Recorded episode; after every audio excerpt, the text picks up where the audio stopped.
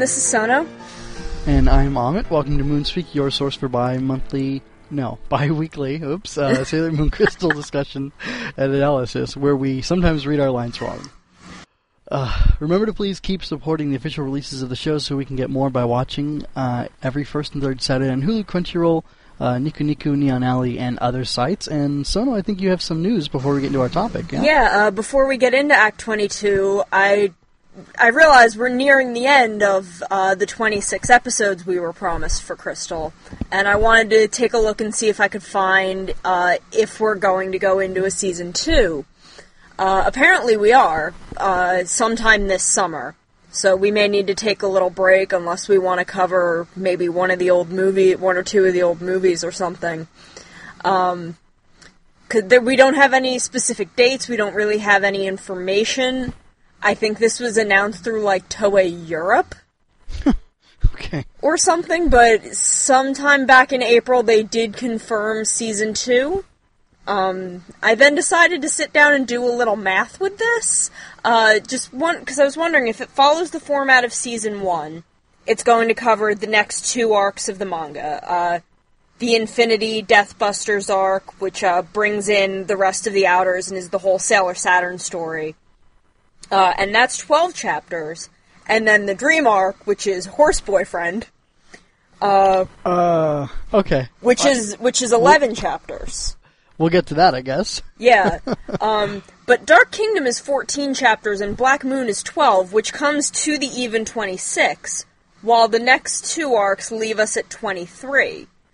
Where if we're going the same 26 episode length, that gives another three episodes, and I'm curious as to whether or not they're going to fill these episodes with three side stories that happened uh, between Infinity and Dream. Uh, Chibiusa's Picture Diary, The Lover of Princess Kaguya, and Casablanca Memory. Um, the Lover of Princess Kaguya was originally turned into the second movie, uh, and Casablanca Memory is a story about Ray. I don't actually remember much of Chibiusa's Picture Diary. Uh, I haven't read that since I was a child. But that came between those two arcs, and it's three stories. Um, so I'm especially curious since The Lover of Princess Kaguya is when we first see Human Luna, which we got a glimpse of back at the end of Dark Kingdom. They threw that in uh, when Luna is helping Usagi pray. So it, it's a weird story, but I really adore uh, the human designs for the Mooncats, especially Luna. So I'd love to see them do it just for that. Um, Stars, which is the last arc, is also only 11 chapters, so I'm kind of curious as if they'll run season 2 kind of all the way through, or if they'll uh, run it all the way through and then have it be like 37 episodes, I guess. Or if they'll somehow extend Stars into 26 episodes for a season 3. Um, but we do have season 2 confirmed. We don't have any more details. This is all just a large bit of speculation on my part. So, uh, with that, we are getting season 2, so let's get back to our analysis of season 1. And that'll be like another uh, year of Moonspeak, huh? Yeah. At least. Wow, that's cool. All right, groovy. Well, yeah, this is uh, Moonspeak episode 20, Legendary Silver Tongue. And uh, so I mentioned earlier, we're discussing uh, episode or Act 22. It's uh, Hidden Agenda Nemesis. We gather here today for another more intensive discussion of the latest Sailor Moon crystal, focusing on the power of words and the importance of spin. If time allows, we have a bonus topic, so let's see if we can get to it. Let's see. Okay, so starting off, um, uh, the tongue is held by two barriers. I couldn't find the exact quote for that, unfortunately, or, or the source for it, but it's a cool uh, thing talking about your lips and tongue, or your lips and your teeth sheathe your tongue, which is dangerous.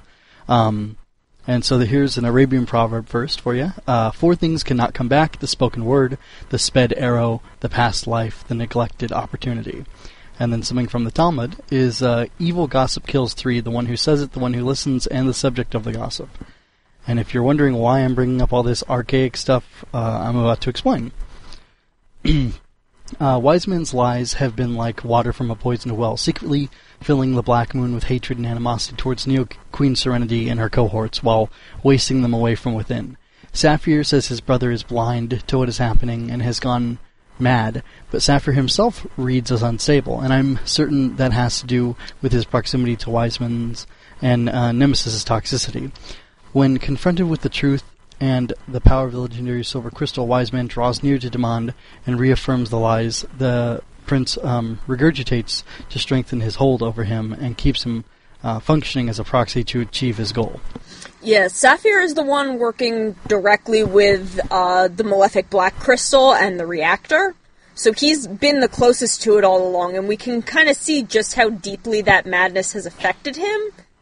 Um, he seems still to be very devoutly loyal to his brother and to Wise Man and to their cause, but he also seems like he's at the very same moment on the verge of turning away from all of it because their cause has kind of lost its way.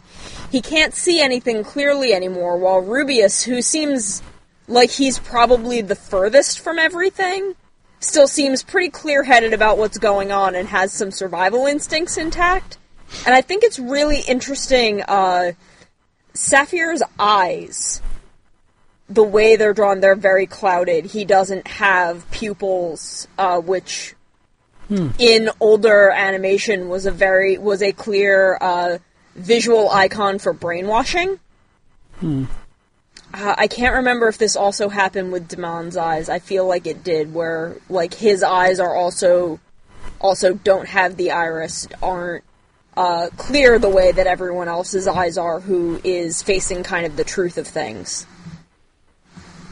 That's interesting. I'm pulling up. Uh, I'm I'm nerdy enough to have a bunch of image images saved up of uh, Saphir, uh, or I mean of everybody actually. Like. I, I know when a uh, Wiseman came to Chibiusa, as she starts to believe him, her eyes lose focus. That's right. They really do. That's so a good that's point. uh, that's kind of a very clear visual indicator that's carried through the years. It looks like I actually don't have a great shot of Demand. It looks like he maybe his eyes are monotone, but it does look like he has a pupil.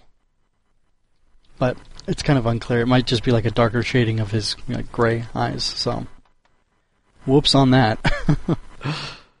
uh, okay, so yeah, getting back to the or continuing talking about this, um, a theme uh, that occurs here and that uh, is like a dangerous thing that needs to be pointed out and that I only really became familiar with recently of being online and seeing people talk about um, like justice and the right thing. And yeah you can well I don't I, I doubt anybody who's listening to Moonspeak has anti-social justice warrior leanings or predilections but if they do this would be a good opportunity for them to listen up.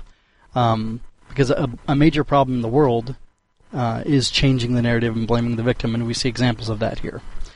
Uh, it's a really bad thing to do, so don't do it if you've done it before. Um, e- even in amicable relationships, it's hard to admit fault. Uh, facing oneself and seeing the flaws and mistakes, uh, one's own flaws and mistakes can be hard, but it is what good people do. It is what adults have to do, or at least they should.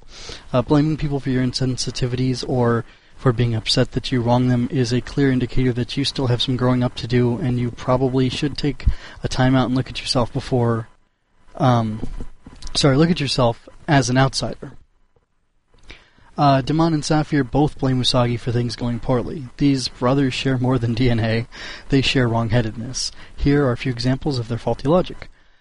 They are the ones who decided murder and violence were the path to changing the world's structure, and yet they say that she's the source of their problems, and, and so is the legendary Silver Crystal. Uh, more on that. Uh, Wiseman is the one who poisoned Demand and helped fuel his obsession with destroying Neo Queen Serenity and the legendary Silver Crystal. Again, Usagi had nothing to do with that except for the fact that you She know, as there. Queen Serenity, she well, I mean, she Like uh, she was you know, there, but she him- did. That's it's not her fault. She was there. Right, right, exactly. It's just so she, she's in this position. She's doing the everything she can for the world, and they decided they didn't like it. That's not Right. her fault. Yeah, it could have been anybody in that position, and they still would have said they're the problem. Uh, and then, you know, a third thing, very important, the way you feel uh, when you behold someone is your responsibility to manage, from lust to deep and abiding hatred. No one else is responsible for uh, you letting feelings develop, and even more so, no one is to blame for you choosing to act upon them. And we've seen them saying just the opposite of that. Yeah, and I think these things are all very present and relevant, and that they're things we're meant to take away from this arc because these things come up, but the Black Moon is always written as wrong in doing this. They are the villains, and when they start breaking down and we start seeing these more individual motives and feelings of them kind of blaming Usagi and blaming Neo Queen Serenity, kind of changing their story to suit what they need, their their kind of warped sensibility is is portrayed as even more wrong than their plot to rewrite history, and that's still treated as pretty dang wrong. like that's a bad idea, and you're doing it for terrible reasons. And I think that's really important because these are things that need to be brought up and addressed, and the the way to do it is be like, this is wrong. The people who are doing this are wrong. And I think it's kind of interesting in a way that the Black Moon are portrayed as both villains in what they're doing and what they believe, and victims in that they've been warped by Wise Man. Because clearly everything they're doing is wrong and terrible. But who knows if it would have gone to this extent of them trying to rewrite history or being able to rewrite history without Wise Man? Would they have even thought of this plan? Or would they have tried to force a revolution on their own the way people normally force revolutions through so through civil disobedience that doesn't involve time travel? Um and then been confronted by Minako and the others and then had the royal family try to do something about it. It's made clear in this episode that Serenity will not kill a human under any circumstances. Not even Death Phantom. He did these horrible atrocities, but he was human, so she could not kill him. I feel like if the Black Moon Rebellion had become big enough without Wise Man's intervention, that Serenity and Endymion would have taken in, like, Demand and Saphir as the leaders, and to see what could be done. And I think that's really kind of the best way to go with things to work everything out peacefully to the best of your ability and make compromises. And in real life, it's not always going to go that smoothly. But I mean, it's important to keep that option at the forefront as much as possible. And hmm. the Black Moon is completely disregarded peaceful, like a peaceful solution. And they're bad and wrong for that. Yeah, there's no clear indication at all that they tried to talk to uh, Serenity, it was just they started murdering people. It sounds like, and then one day they made their way on over to Crystal Tokyo, and she got really upset. Um, so it's funny that you mentioned uh, like what could have been done as an alternative. Maybe it's possible that Usagi could have been like, "All right, fine, you guys go to this area of the planet, and I'll make sure that my legendary silver crystal power doesn't like permeate that area." And people who want to live shorter lives, more natural lives, can go there and do their thing and die quickly. Yeah, like I and knowing Usagi, knowing that Queen Neo Queen Serenity keeps that kind of sensibility of Usagi, I think she probably would have tried to find a compromise and do what was best for these people who didn't want to live this way that she had given everyone to live. But she's never really given an option to do anything about it. And I part of that is her never leaving the castle.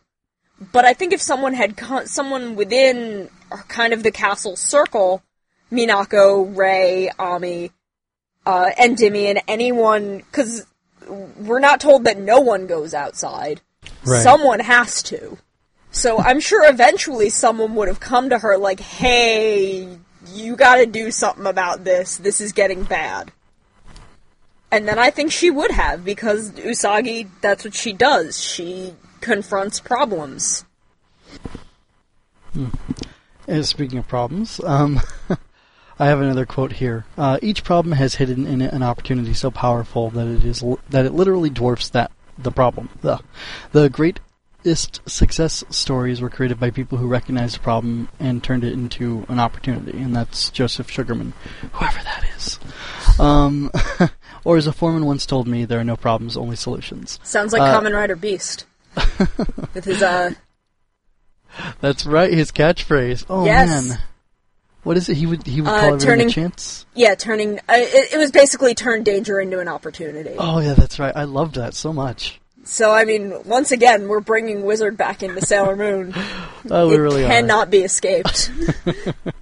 Uh, Nito, he's so cool. oh, He deserves his own show, he really, he really did. Or or at least uh, wi- the Wizard Returns starring role. Him and Yeah, him and uh, come on, Phoenix. Do do do a Kamen Rider Beast Returns where Phoenix breaks out of the sun and he has Chimera eat Phoenix. I'm gonna go on about this every time it comes up. Let's let's It's stick just so to cool. the. It, it's such a good idea. Wait, so uh, is Phoenix if Chimera eats Phoenix, would uh, he and Beast basically become like the legendary Silver Crystal, infinite power? Probably. I mean, it, it solves the whole like Chimera needing to eat Phantom's problem because Phoenix would just keep regenerating, and Yeah, then and- Chimera would eat all the mana. Right, and I bet there'd be mayonnaise for everybody too. Exactly. Everything works out. People who've never seen Wizard will be utterly lost at this Deep, point. deeply confused, but I promise everyone it's completely relevant. Uh, okay, so I think we see Usagi adopt uh, some version of these proverbs um, in her opening scene where she's wandering the castle. Uh, she was told it was inescapable and her friends are supposedly dead, but she doesn't care. She uh, looks at the situation and sees that there is a way out for her and them. She took courage from their strength before, and now knowing for certain whether uh, it is true or not, uh, Usagi is not going to give up hope or stop fighting. Every challenge she has faced on Nemesis has brought her closer to seizing the power in her heart and turning it on those who would harm the world, and it all stemmed from how she twisted the circumstances to be in her favor. Uh, just by her, you know, just with a thought or her willpower. Uh, people who behave badly and have malicious intent use lies and twist truths to play people in situations to their advantage all the time. This is such a powerful tool, and the oppressed need to learn how to use this handy tool too. Usagi twisted the dire reality of the situation into a chance to conquer and regain her position. And again, this is something that's so very telling of Usagi, because at the core of it, there is no hope to this situation. Every single odd is against her in every single possible way. There's no chance for her to win. No chance to save her friends, her loved ones, her present, her future, but never once from the time uh, that she decides that she's gonna make everything okay when back in I believe the last episode when she's sitting there crying and then she's like, Nope, gonna fix this. Does Usagi stop trying to make everything okay? She's told her friends are dead. She has no reason to believe that they have that that's a lie and that they haven't already killed everyone. But she decides no, they aren't dead. They wouldn't die.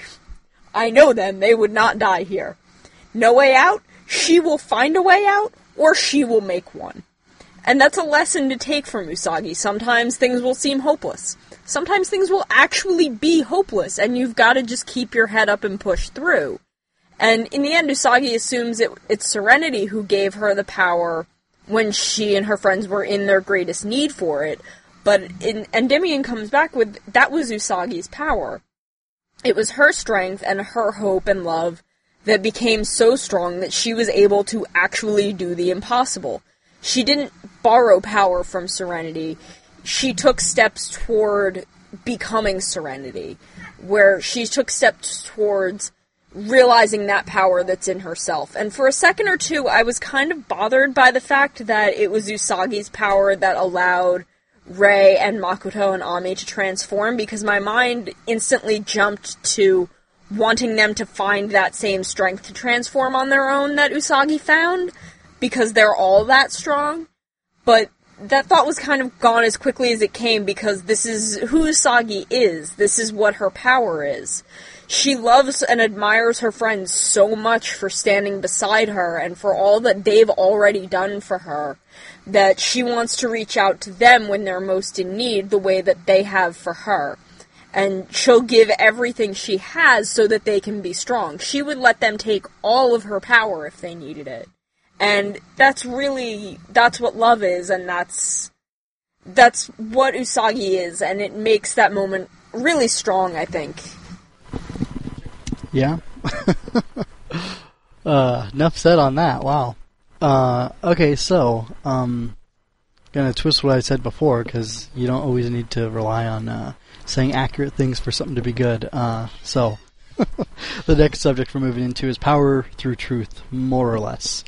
Uh, all that stuff you talked about, you know, her heart giving her friends power and everything, beautiful, beautiful stuff. And winning when there's no chance, it's amazing. But uh, unfortunately, that's not how things actually work. Uh, and if facts and knowledge of the truth not only coincided with, but were the cause of the just and right gaining strength to overcome evil, the world would be a much better place. But that isn't how things work.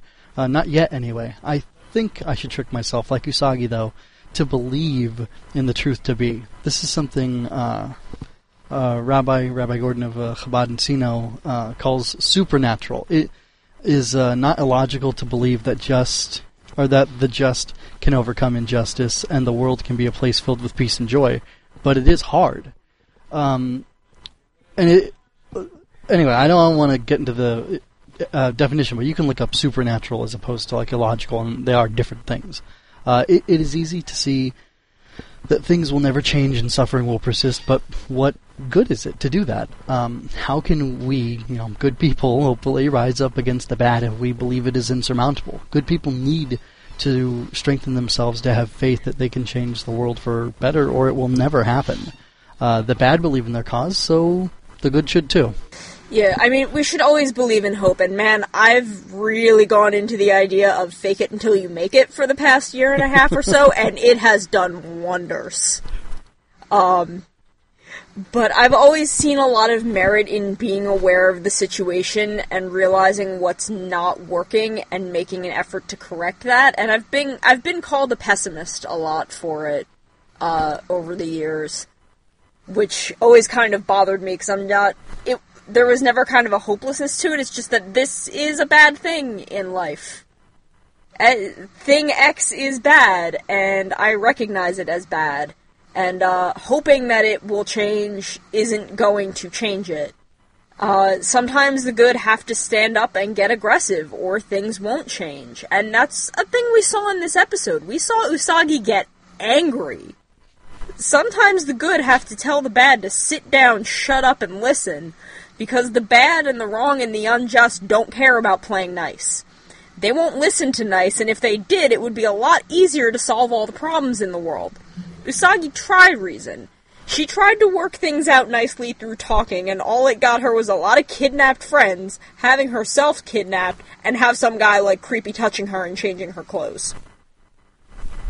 And then when it finally hit her that playing nice wasn't going to save everyone, Usagi stepped up and told the Black Moon they had to cut it out or else. Usagi is this beautiful, ethereal creature of love and peace, and she is also a warrior, and she will fight for everything that she stands for with her own two hands.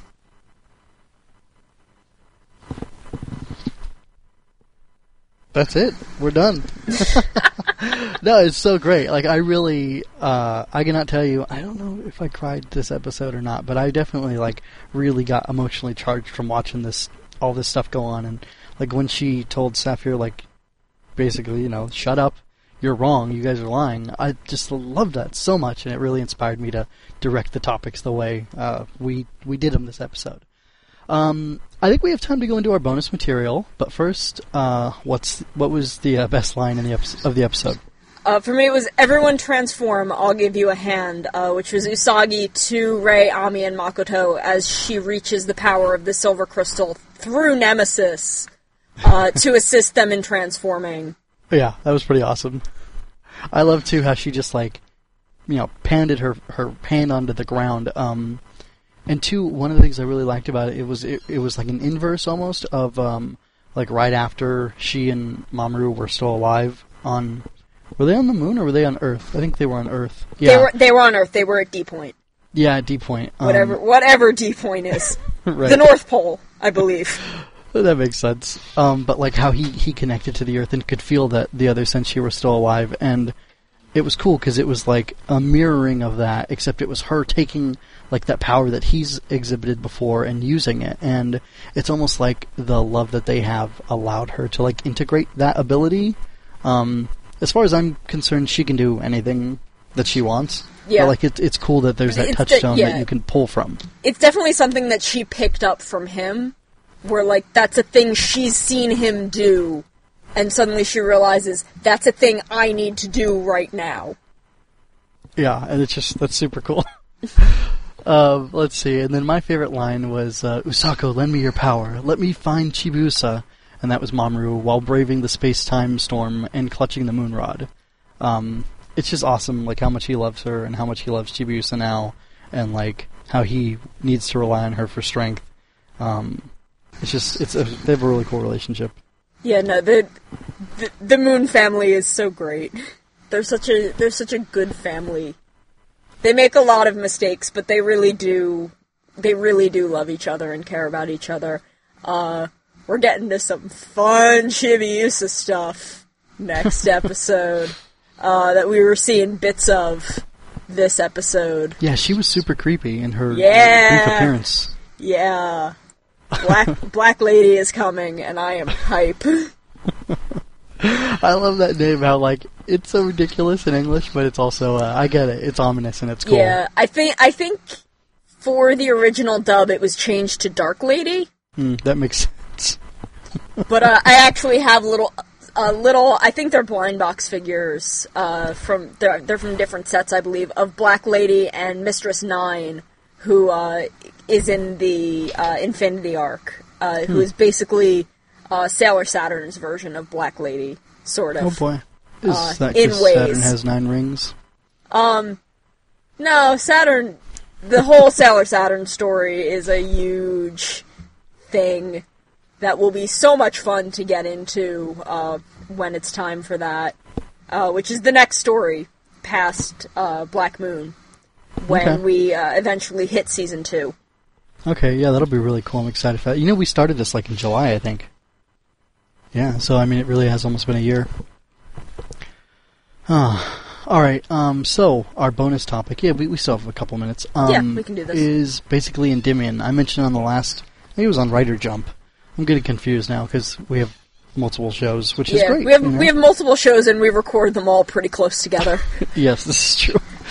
Um, anyway, uh, I mentioned I found a Yu-Gi-Oh card in Endymion. I can't remember what it is now. Anyway, it's an Endymion card, and I was really excited about that. So I decided to look it up, and we talked about it a little bit. And uh, I've discovered that Endymion is a legitimate uh, figure from Greek mythology, which is cool.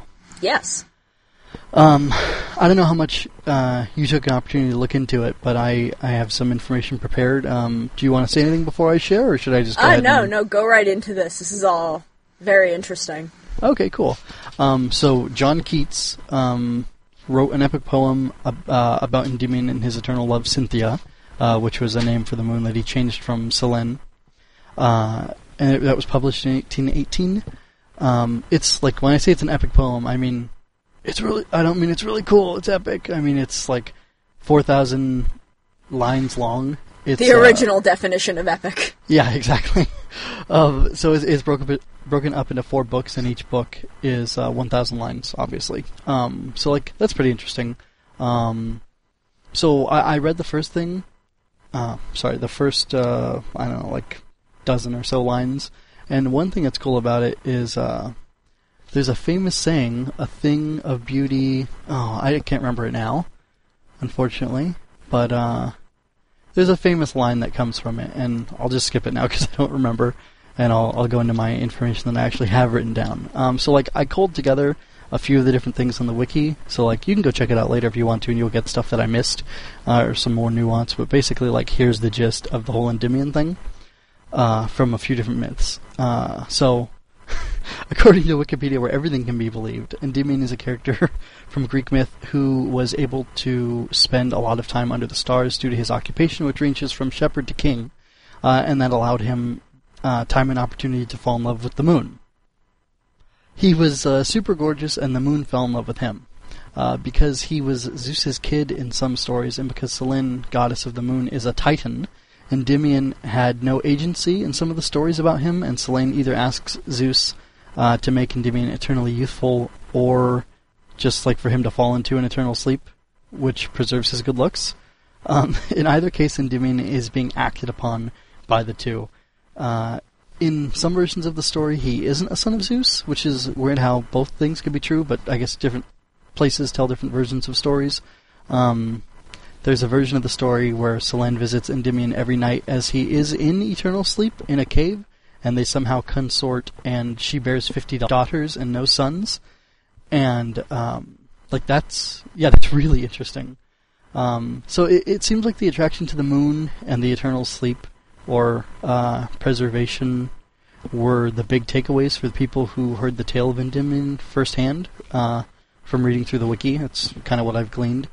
Uh, and, I, wonder if the tale was meant to comfort mourners that their uh, dearly departed were asleep in the grave and that their beauty and splendor would never uh, fade from that point on. Because, like, apparently there are carvings of Endymion and on sarcophagi, and, like, especially if someone were to die young, you would want to think, like, oh, their beauty is preserved, even though it's sad they don't get to live out the rest of their life.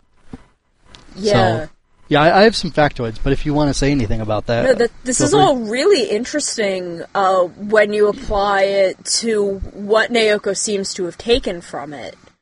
Um, where, especially the fifty daughters and no sons, everyone tied to the moon specifically uh, within Sailor Moon is always female. Uh, it was a hard, it was a hard and fast rule that Naoko made that all of the the Sailor Guardians had to be female. That's uh, I'm not sure if I mentioned that uh, in previous mentioning of stars when they did uh, the first anime. They have the stars going back and forth between male and female, whether or not they're transformed. Huh. Okay. Um, and I believe she was kind of annoyed about that. Where in the manga they only cross dressed uh, because they're a male pop group. Okay. For reasons. reasons. Right, uh, I, I can accept that.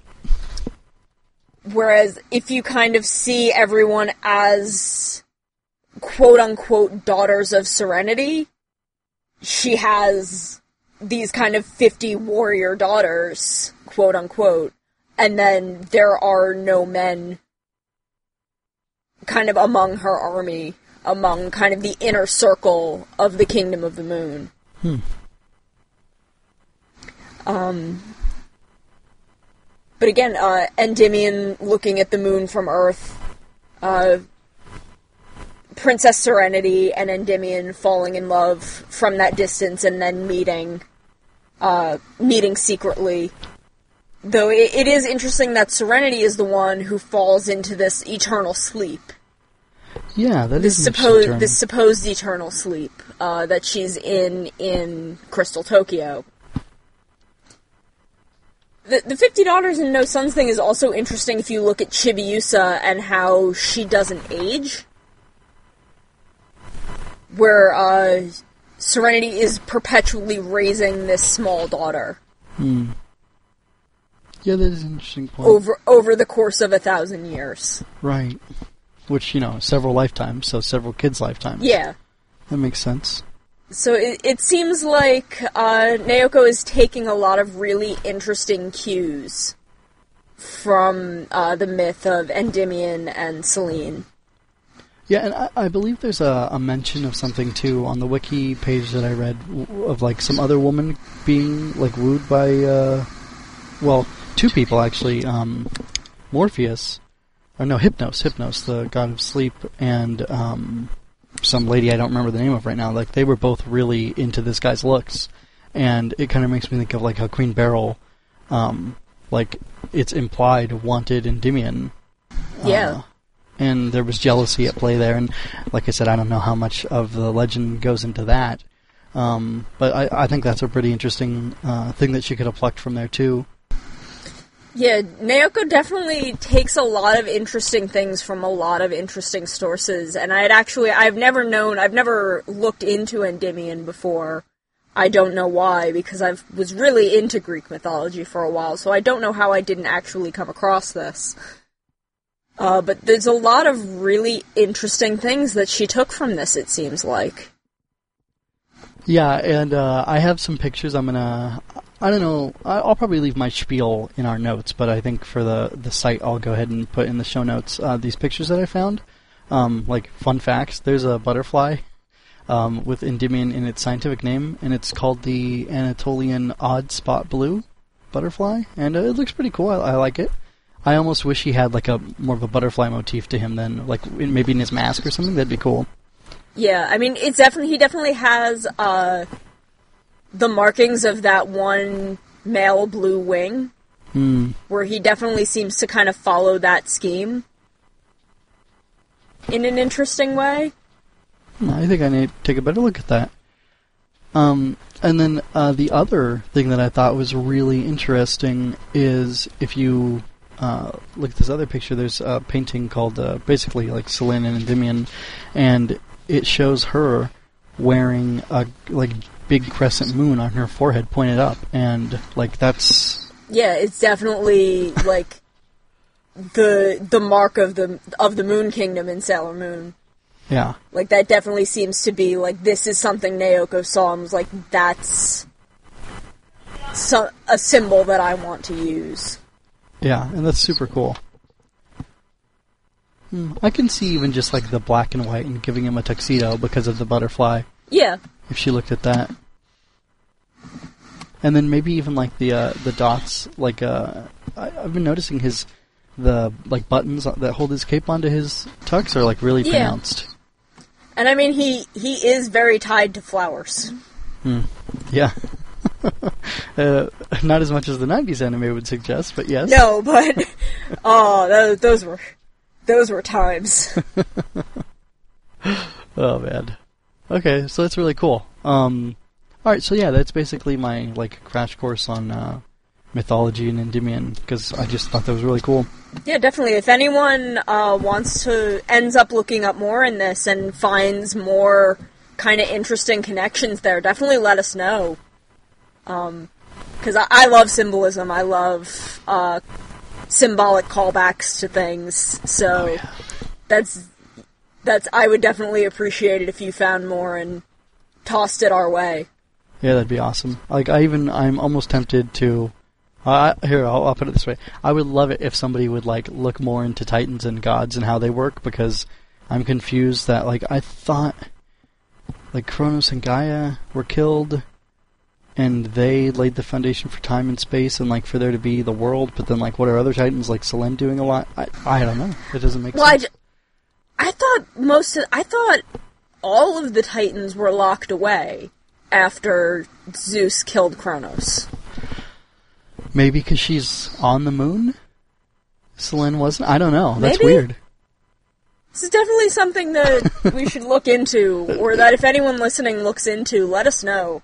Yeah, that'd be cool. Uh, because I am absolutely fascinated by these things. I think I still have my book of Greek myths somewhere. It's like a a kid's book of Greek myths, but I may be able to at least figure out the Titans thing. oh yeah, that would be good. Because I'm pretty sure that was in there. Oh, uh, and then uh, again from the wiki, just to pique people's interest, um, a couple things. Uh, so different people wrote poems about Endymion. Uh, Henry Wadsworth Longfellow, Oscar Wilde, and G. F. Watts all wrote poems uh, about Endymion, and there are even more you can check out if you're, you know, really that into it. Um, there's a uh, there's a crater called Endymion on the moon. Um, so like, there's a lot of cool stuff that harkens back to this myth. Like, I, I I'm gonna call it an obscure myth because I've heard about Greek mythology for years and never heard anybody once mention Endymion. Yeah, So, this isn't. This definitely isn't one that comes up a lot. Um, probably because no one in it is a god that was worshipped. Um, at least as far as I can tell from this kind of cursory glance at it. Um, and it's it doesn't seem to be a very explanatory myth. Yeah, so uh in the in the way that like Persephone would be uh, about se- with regarding seasons, oh, okay. I whereas that is you're that saying. is uh whereas I think those sort of myths are a lot more popular. Hmm. But that's all me making guesses. Yeah, and like I was, I was gonna counter with well, and you know, my guess would be that it's about death and and like Yeah. being okay with it, but that's just a guess. So who knows? All right. Well, before we conjecture ourselves into another show, uh, let's go ahead and call it quits. Yes. Uh, see you guys next time for Act 23, uh, which is going to have some Black Lady, which is going to be fun. fun times. I love Black Lady. Yeah, yeah, I'm definitely looking forward to it, and thanks, Sono, for uh, joining me at this time. Yeah, no, always, always a pleasure. All right, well, goodbye, listeners. Later. Here is